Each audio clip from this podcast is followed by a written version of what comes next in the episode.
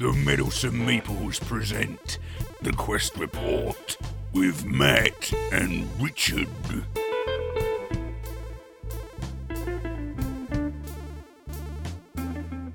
Fee, fi, fo, fum. I smell the blood of an Englishman. Blood of an Englishman. And if that had happened during the game, the giant would have won. Yes. Because by saying fee fi fo fum, well, not saying it, but, But- spelling it out with cards is how you win as the giant character in this game. Now, I will say the first thing that attracted me to this game, uh, both when I saw it on a stall at the expo and when I first heard that it was coming out, was its amazing bit of cover art.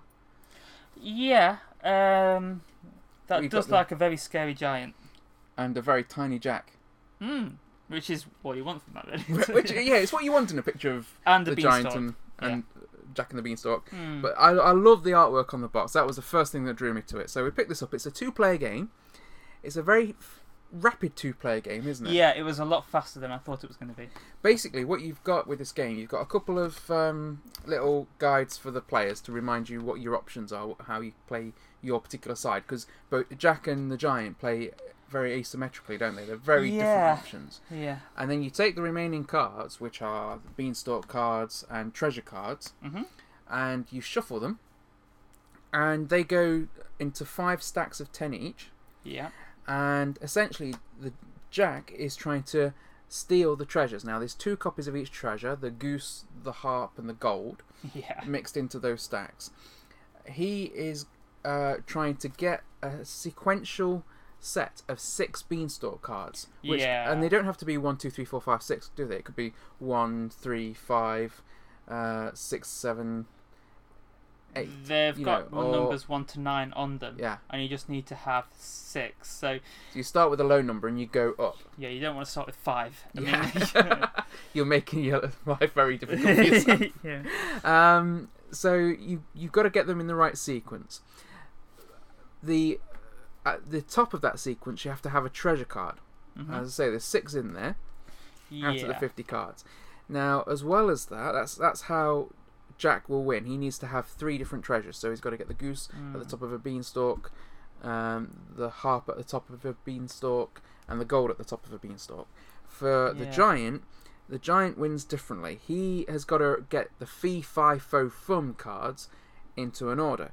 Mm-hmm. Now he can win by having them horizontally on the stacks. He doesn't actually draw them for himself, unlike Jack and when his Yeah. and his beanstalks. He's got to have them in the stacks, either at the front of four different stacks, so fee, fi, fo, fum, or in any combination of that, so fum, fee, fo, fi. And yeah, this is You how know, I nearly they- got you to win, wasn't it? Yeah, they don't have to be in the right fee, fi, fo, fum order. It's As long as those four cards are Yeah. at the front of a stack. They can be Horizon- across the front of the stack, or they can be in a stack but all together. Yeah, they? they can that be in was a the other one, That was the one I didn't know. Yeah, um, and it, they don't have to be at the front of a stack to do that. Unlike the horizontal way of winning, they could be in the middle of a stack as long as they are in an unbroken line. Yeah, and you could just be um, discarding beanstalk cards from in, in between them and getting yourself to win that way. Yeah, because the giant has um, th- three options that he can do on his turn. He can move exactly four front cards from the front of one stack to another stack. Yeah. Um, he can move two cards individually, front stack to front stack, hmm or he can discard any single beanstalk card anywhere in the castle stacks. Is it only one? Only one if I discard. Right. Okay. Uh, whereas Jack also has Oh, yeah. options, very different. He can do three things every turn, but he can move a card from the front of a stack to the front of a stack, from the back of a stack to a front of a stack, from a front of a stack to the beanstalk, Or the back. to or from the back to a beanstalk. So, but he can't move front to back. Apart from on the very first, on the very first move, Jack gets like a three move, and he can do it then. That's what I remember from the thing. And Jack always takes the first turn, doesn't he? Yeah. Now this is what is so. What you just described, it might be difficult for people to really visualize, but yeah, the main thing is that each time the giant gets a turn, he gets to do one pretty big thing. yeah. Unless he moves the two cards separately, but the other two But that's still pretty big. That's from one. That's two cards from one stack going to different Hmm. things. Um, whereas Jack, he gets to do three different things. So basically, Jack is running around doing fast things, whereas the Jack is the giant is stamping around doing big things. And Whack it, trying to whack him with a club of, Yeah. of a big movement. basically, so that is yeah, that is um, why I thought this was thematic. yeah. We, we like you're saying they play asymmetrically, but I think it's very good with the theme. Yeah, I think the um, the actual options open to you are very very fitting with that idea of the giant basically battling the uh, the little thief, Yeah, the sneaky little thief. Yeah, As you can tell, I was the giant when we played, yeah, um, and Richard won. yeah. I've got a gold, a goose, and a harp now. your, your mother was very proud of you. Mm. but this was a quite a fun little game. I think once we knew what we were, once we started playing, we we knew what we were doing very quickly. We knew what our Yeah. options were very quickly, and then it played very quickly as well. But I didn't have to spend ages trying to think about what I was going to do on my turn, and neither did you. It was quite intuitive in in knowing what we were going to do, and it, Yeah, it yeah. felt like there was always options. yeah, just yeah. You had plenty to decide between, didn't you? Yeah. And like, I was a bit surprised by how quickly it was over. I did think if we played it again and you were the giant or I was a giant, you, you didn't do any discarding, did you? No, I, I basically when we played, I, I pretty much stuck to. I was planning to do a discard, but then the game ended. Um, but I was spending a lot of my time doing either the individual moving of two cards or Yeah. moving the stack of four from one stack to another stack. Yeah, you moved the fee five foes really well, but um, if you had done some discarding earlier on, I think I would have found it difficult in the later game Yeah, because I would be really trying to get cards with some numbers. If you like discarded all the, the low numbers or something of beanstalks, then There are I'd be ways- able to start really high. I think one of the things about this game is that the early round really favours Jack. Yeah, because you can just Because pick there's so any many old options. beanstalk card and Yeah. put them down. yeah. The later game, that balance of power swings more towards the giant because Mm, uh, as Jack's options for building the beanstalks become smaller, that discard option becomes really powerful. Yeah. and it's then easier with less cards in there to get the fee fi fo fum cards Mm. uh, into the right order because obviously Jack can't do anything. It, well, he can move the those cards, but he can't discard those cards or take those cards out of the stack. So no. um, they're always there for the giant to use. And in a like likewise manner, I can move the treasure cards around, but I can't draw those out. But I can use the treasure cards to block some of your options of the beanstalks. So there is yeah, quite a you few can make me ways op- to move, can't you? Yeah. and vice versa. You can do that with me. So there's quite a lot of options there for to play a- aggressively or defensively. Yeah, I thought I was going to have to block you a lot more. Mm. I was going to, I was on the way to starting doing blocking moves for your FIFA fun cards, but then, um, then I, I realised that I could actually finish off the building beanstalk.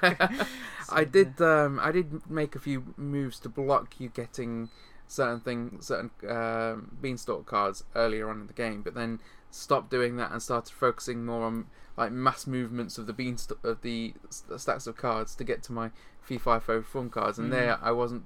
I wasn't playing defensively enough. So there is definitely a mix you have to play of this with aggressive and defensive, and I like that in a game.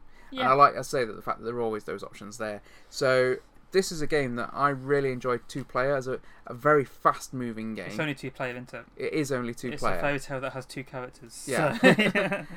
Um, and it's not the sort of game where you would expand it with house rules to add more players. This is an out and out two player game that uh, it's got some lovely artwork, very easy to understand. I would again, I would recommend this as a nice filler game. yeah. When you ha- when you're having a coffee Yeah, with somebody, you just sit down and get it out and play it. Yeah, yeah. Um, It doesn't take up much space, so you could easily play this at the pub. You could do, yeah. Uh, you do need a bit of space for it, but not not too much. It's not as much as that Universum one that we did, Multiuniversum. Mm. Definitely not as much as Tiny Epic Western, which takes half your life to play that. but yeah, um, yeah, we've been doing a few filler games lately. It's not really something that I would. Well, I think it's because we've been basically traveling Mm. more into, and uh, we have been in like pubs and different places where these little filler games are just right, isn't it? Because like when we're here, we might as well get out Descent or Yeah. something. It's like But you know, Meeple's on tour. We bring out on tour. yeah, we bring you out the small filler games game. and Hmm. Sometimes sometimes we've only got, got time to grab a coffee somewhere, haven't we? So we can play some of these. And this this game is ideal for that sort of travel situation because you don't need many players, Um, because it yeah. doesn't take up much space, and because it's fast. You can s- stop off on your travel somewhere at a pub for a bite to eat and get this out and have a quick. Yeah, before you get I back in the car. am always surprised by how much I enjoy these games once we play them. I Mm. never really feel like them so much, but then I always tend to think, oh, that's actually quite good when we play. 'em." And that's another one where where I thought that. So you'd recommend this as well. Yeah, yeah, as a filler game. Yeah. Yeah. So there we are. Meeples on tour.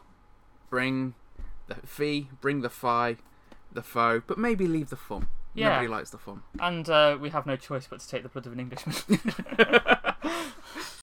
Farewell, Quester. To find out about other productions by the Meddlesome Meeples, then check out our channel or rendezvous with us at meddlesomemeeples.com. Until next time, Quester, farewell and keep thine axe sharp.